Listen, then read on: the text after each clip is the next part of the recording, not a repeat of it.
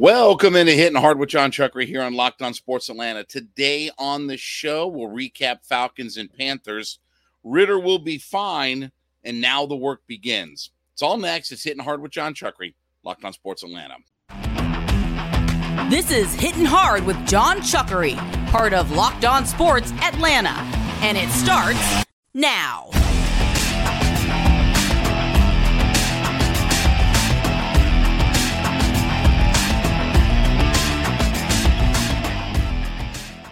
This episode is brought to you by FanDuel Sportsbook, the official sportsbook of Locked On. Make every moment more. Visit fanduel.com slash locked on today to get started. Uh, hitting hard is part of the Locked On Podcast Network, your team every day. We ask you to subscribe or follow for free on YouTube or wherever you listen to your podcast. Get the latest episodes of Hitting Hard as soon as they become available. Also, check us out on the Sirius XM app and give me a follow on my personal Twitter page at JMCH316. Falcons win, Falcons win, Falcons win. Look, was it the most aesthetically pleasing game? Was it the best game that the Falcons are going to play? What was it a thing of beauty to see the Falcons, you know, in their performance? Absolutely not. But what did we talk all about last week? Lie, cheat, steal, whatever you have to do. Falcons win 24 10 in their opener for the season first time that they have won an opener since 2017. So that's also the last time, coincidentally, that they were in the playoffs. Now, as far as the game, we'll, we'll talk more in depth about Ridder himself and things. But look, it was what it was for an opener. You, you played a rookie quarterback making his first ever start against a pretty good defensive front at home. You had to find a way to win that game and the Falcons did what they had to do. So, first thing is, um, as far as we've talked all off season about red zone efficiency, right? I mean, I've harped on that, harped, harped, harped, harped on that. Falcons were three for three scoring touchdowns in the red zone. And look, obviously that pace will not stay nobody scores 100% of the time in the red zone. But that was a big key. And, and obviously, that's the thing we've been harping on the most. When you have all of these weapons on offense, whatever your performance as long as you're scoring touchdowns, when you get down deep, you'll be fine. And it changed the dynamic of the game. It, it certainly changed up the, the ability to be able to score touchdowns every time you got in the red zone certainly changed up the dynamic of what that football game became. Now, as far as pass rush goes, it was pretty much non existent until later in the second half. They did pick up a couple of sacks. Troy Andersen and, and Grady Jarrett both had half a sack. Lorenzo Carter picked up a sack. But by and large, it was pretty non existent. Now, again, we talked about, you know, Bryce Young did make some plays with his legs. He did run a little bit. He had three rushes for 17 yards, and the, the long he had was was for 15. But again, he's not a guy that wants to take off out of the pocket and run with it. You know, he's not a guy that's looking to run first. He was a guy that was going to stay in the pocket by and large and throw the football around. So again, when you when you don't have the the sort of threat, although like I said, we, we talked about this last week. Yes, he can make plays with his legs, but that's not what he wants to do. So I didn't think the Falcons did a great job as far as pass rush goes. And again, we'll see if that improves over the course of time. But I didn't think that they at times made Bryce Young look the way that he needed to look. Now, look to Young's to but to both Young's credit and to his, I guess, discredit, he made some really nice plays, but he also missed some big opportunities. That that goal line play where when they were backed up at the goal line on the from the horse collar play, he missed a guy wide open on the first on on first down. That again, if, if he completes that pass, they're they're basically out the midfield at that point. Or that kid may have scored a touchdown. He was behind the defender. So again, he missed some definite open plays that were there, and, and they couldn't take advantage of it. But give the Falcons credit for what they had to do. Now, Jessie Bates, he's going to be the player of the week defensively in the NFL this week. He had a monster game, a couple of interceptions, helped force the fumble. and was and 10 tackles and was all over the field. So he had a monster game, which again, I, will say, you know, and, and I know people, oh, uh, you, you've been on Bates. What I'm on Bates about is I've always said that he, again, go back and listen. I think he's a great player, but I don't think spending $64 million on a safety is the best thing to do. And you saw, again, you're not going to play a rookie quarterback making his first start. Did you see what Jordan Love did yesterday? Did, did you see what Jordan Love was doing? Um, they, they, rolled the Chicago Bears. That's your next opponent. That that's again, I, I you had a rookie quarterback and you did what you had to do, but you're not going to get that chance to do that every single week. You're not going to play a rookie making his first start every single week. You will see Aaron Rodgers and quarterbacks like that throughout the season. So again, Bates was fantastic. He should be the NFC Defensive Player of the Week. Now, the other thing about this too is, you know, look, they ran the football effectively for what they had to do. The the stats aren't eye popping or anything like that, but Allgeier was 15 carries for 75 yards. Robinson was 10 carries for 56 yards. So both guys averaged over five yards a carry. Both guys had at least one 20 yard run in the game. And I thought it was a really good debut for Bijan Robinson. He had 10 carries for the 50 yards, and he had six receptions for 27 yards. He was your leading receiver in the game. And then obviously the touchdown pass where he caught the swing pass out of the backfield and just ran people over. Like that's what we expect to see. And again, when we're talking about red zone efficiency, he's going to be a monster in that. That that's where he's going to thrive is being that kind of threat when we get down deep that he can punch it in. And Allgeier, again, we talked about this, you know, on the podcast. Don't sleep on Allgeier. Don't don't sleep on the fact that Tyler Allgeier is still going to be a big part of this offense. That just because they drafted Robinson doesn't mean that Allgeier's numbers are going to go down. 15 carries, 75 yards, and he scored two touchdowns. And that was, you know, again, more red zone efficiency. So I thought that the Falcons did what they had to do against a weak opponent, against uh, a, a divisional foe at home, doing what you have to do. Was it aesthetically pleasing? Was it a thing of beauty to sit back and watch? No but it's a great first win. You know, and and look, I like I said last week, I would rather win. I'll I'll win and play ugly than to lose in a thing of beauty. And and the Falcons did exactly what they had to do. They were efficient in the red zone. They were good running the football. They created turnovers. They got a couple of sacks on Bryce Young. I thought they would have three sacks on Young when all was said and done because I thought Young would run himself into a sack at one or two sacks, you know, on it. But they got a couple of sacks at least. They got that. And they were, you know, they did what they had to do. The defense looked pretty good. Defense did what it had to do. Again, you're playing a rookie quarterback starting for his first time. The last time that a I, I, the, the stat that we that I was trying to think about last week, I saw that that it was on the graphic. The last time a first ever quarter, a, uh, a uh, uh, first overall drafted quarterback won his opener was 2002. 21 years since a quarterback that was drafted number one overall won his opening game. Now, think about that 21 years ago. 2002 is the last time that happened. And that was David Carr, by the way, too. David, not Derek Carr, David Carr was the last guy to win, be drafted overall, and win his season opener. So it doesn't happen, right? I mean, it, it, it's it's been 21 years, and it's certainly not going to happen this year. So again, the Falcons did what they had to do. They played well enough on defense. They created turnovers and were efficient in the red zone. And if you can keep that formula up, and again, scoring touchdowns in the red zone, if you can keep that formula up, you can hang in any game that you you play against. If you could be great in the red zone, we talked about elite in the red zone, the Falcons will win plenty of games. Are there things to clean up and fix? Absolutely.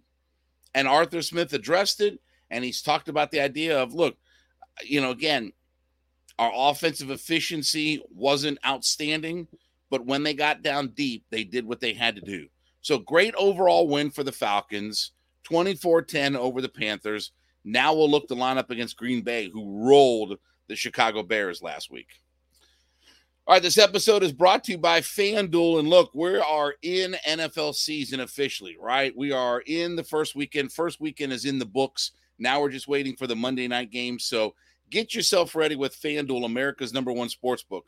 Right now, if you're a new customer to FanDuel, you bet $5 and you're going to get $200 in bonus bets guaranteed. That's right. $5 bet gets you $200 in bonus bets. Plus, all the customers who bet the $5, they're also going to get $100 off NFL Sunday ticket from YouTube and YouTube TV. Now's the best time to join FanDuel. The app is safe, secure, super easy to use. You can bet on everything from spreads to player props and everything in between. So head to fanduel.com slash locked on. That's fanduel.com slash L O C K E D O N and get in on the NFL action. FanDuel.com slash locked on. FanDuel.com slash L O C K E D O N. Kick off the NFL season with an offer that you're not going to want to miss $100 off Sunday ticket and $200 in bonus bets when you bet that first $5. FanDuel is the official partner of the NFL. So I know there was a lot of people that had angst about Desmond Ridder and the performance that he had yesterday. You know, Ridder was 15 for 18, 115 yards, 6.4 yards per attempt with a touchdown and no interceptions. And look, he did take four sacks in the game, but again, we talked about the fact that their defensive front is really, really good. Derrick Brown and Thompson and Brian Burns, who they uh, uh thought initially maybe he wasn't going to play, but then he went out played and he was just an absolute wrecking machine. Now, look, here's the thing about about Ridder. Okay, Ridder did what he had to do when he Ridder did what he had to do, getting down in the red zone, making the plays that counted the most. You know, again, Pitts and London Hall, where they didn't get targets and this, then the other. Yeah, but you know, when Ridder had to throw the football, first off, he was efficient, 15 for 18. So again, he wasn't Bryce Young threw it 38 times in the game. That's no pathway for what the Falcons want to do. I, I thought he would be somewhere 22, maybe 24. We said that, hey, I asked you the question last week 24 and a half pass attempts, over, under. I said the under, he was under all of that. When he did throw it, he was completing passes. When he had to target Pitts or a Mack Hollins, again, they made big plays. Hollins made a huge catch. Pitts had that monster catch to get them down deep where he twisted and adjusted and all this kind of thing. But make no mistake about it, the Falcons' DNA and their identity isn't Desmond Ridder hucking it around. Do we want to see more targets and things like that to, you know, Pitts and London and all this kind of stuff? Sure, in a theoretical world. but that's not what our playing personality is. That's not what our identity is. Will it get better? Will it be more efficient? Absolutely. Absolutely. Again, part of this is week one. That first offensive series that the Falcons came out with on the opening kickoff was dreadful. Ridder completes a pass to himself and they they just get behind the line of scrimmage. And again, but this offense has to stay ahead of the chains. They can't get themselves into second and third and long. And and that's where this offense when you see when they don't get ahead of the chains, they get bogged down in this. And and you're not going to ask Ridder to throw it 38 times. I mean, unless you're telling me that we're down like two touchdowns through the games, I don't see where Ridder's ever going to have a game where he's going to have 38 pass attempts. I, truthfully, I, I don't see. I, I don't. And by the way, if he's thrown it 38 times, we're not going to win. That that's not a formula for success for us. So I thought Ridder, for what he was asked to do, played well enough. He was efficient passing the football. I'd rather have him take a sack than to make a mistake. He didn't turn the football over at all. And the, the, the, the main key is when they got down in the red zone, they were three for three on touchdowns. And I've harped on this and harped on this. That's where we have to be great. That's where we have to be elite. All of the other stuff, to be honest with you, really doesn't matter. Doesn't really matter. You know, what what you do between the 20s and this, that, and the other, and blah, blah, blah, blah, blah. And do you huck it around or do you run the foot? Whatever. Nobody cares. You're either great in the red zone or this team isn't going to get where we need to be. And this team was great in the red zone. They were three for three on scoring touchdowns. That's all that matters. I don't care about your fantasy football league and the number of targets that Pitts got or the number of targets that London got. That all doesn't matter. And I told you all this that look, this is the squad that we have to. Now, look, when you do throw it to Pitts, he better be great. Well, he had a terrific catch on that ball that was thrown deep to him, turned his body and made the adjustments. And, you know, and again, by the way, too, Pitts also had a 25 yard gain that was uh, negated on a holding penalty. That was by my guy, Chris Lindstrom. Had that holding penalty, that negated a 25 yard, you know, pickup on that. So again, for what Pitts and London and all this are, they're fine. And and Ridder's fine too. Again, will Ridder have some bigger performances, you know, over the course of the season? Absolutely. But he was efficient throwing the football. He didn't turn the football over. And the main thing was they were elite when they got to the red zone. And if Desmond Ridder can be elite and the red zone, I don't care what all of his numbers are. I don't care. That's why I told you. I said, look, I think he's only going to throw for about 2,900 yards. People had visions of he's going to throw for 4,000 yards and 34 touchdowns. I mean, I mean, look, if he throws for those kinds of numbers, he's going to be the MVP of the league.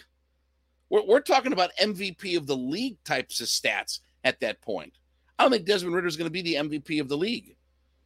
But for what Ridder, what he needed to be, and for what they're going to ask him to do, he was fine. He was good enough. Again, you know, you want to see the yards per attempt up. You want to see this. You want to see that. But I'll take 15 for 18 with a touchdown and no turnovers.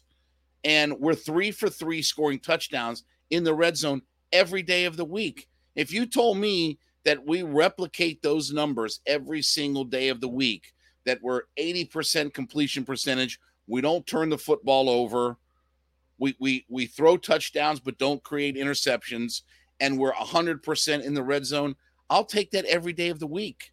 And I don't care if Desmond Ridder throws for 800 yards this season. I'll take those numbers every single day. So again, the offense will be fine. Ridder was fine for what they ask him to do. Don't be looking for a 38 pass attempt performance because you saw with a guy like Bryce Young, you know, again, that's not a formula for success for teams. Throwing it 38 times for most quarterbacks, unless you're A. Ron or Tom Brady, isn't the formula for success. All right, as you listen in to Hitting Hard, make sure you go into whatever podcast platform that you're listening on and let us know that you're an everyday listener to the program. So we do thank you so much for being a part of our ever growing community. But let us know that you're an everydayer, as we like to call them, that you listen in five days a week into the show. Well, the Braves over the weekend, I was at the game on Saturday night for the uh, tribute to uh, Andruw Jones. Um, great crowd, great uh, atmosphere, great environment. I mean, it's always fun to be at Truist Park, but most importantly is it's fun to be there when there's a winner. And the Braves on Sunday clinched a playoff spot. So now the work begins, okay? Because the division is about to be wrapped up, right? Remember when I told you three months ago that the division was over? Division has been over for a while. Okay, this this is a a fait accompli. But here's what I'll say, and I'm consistent about saying this. Okay, all the things that the Braves are doing right now, right? They're the first team to 60 wins or 70 wins or 80 wins or 90 wins. Okay. They're probably going to win 100 plus games this year. Again, they took their two out of three from the Pittsburgh Pirates, you know, who stink. Um, again, I don't even uh, don't even know who the who's next up on the schedule, but Braves are doing what they have to do, right? They're they're winning their ball games. Okay, obviously we're talking about their offense, right? Um, you know, the maybe potentially the best home run team in baseball history in a single season, right? Chasing down the home run record. Ronnie's going to be the MVP of the league. You know, they're getting outstanding performances all the way around and all this, that, and the other. Okay. If you don't win the World Series, it doesn't mean squat. And and anything that doesn't include being in the World Series doesn't really matter. Again, I will go back to that 2003 team.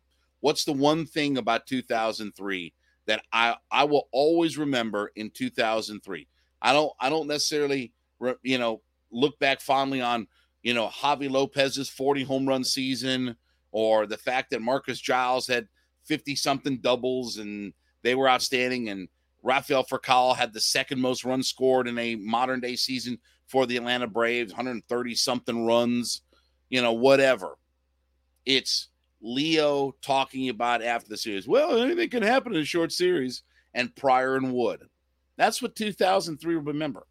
And that team was a hundred plus wins, most runs scored in modern day Braves history, 900 runs, and all this, that, and the other, and all the numbers and all the fantasy stats and the, you know, uh, analytics and sabermetrics and metrosexual stats and all these other good kinds of things, right? But 2003 is a failure because they couldn't do nothing in the playoffs and they got shut down in prior by, by prior and Wood by the Cubs. And I'll always remember Leo. Well, anything could happen in short series. That's the one takeaway I have from 2003. Move forward. The one takeaway will be do the Braves end up playing in the World Series? The Braves have to be, at minimum, a World Series team. Nothing else will be looked at as a success. I don't care if Ronnie wins the MVP. I don't care if they set the individual home run record. I don't care if this guy does this and this guy does that.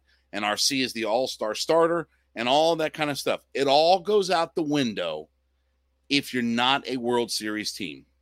All goes out the window. It'll all be for naught.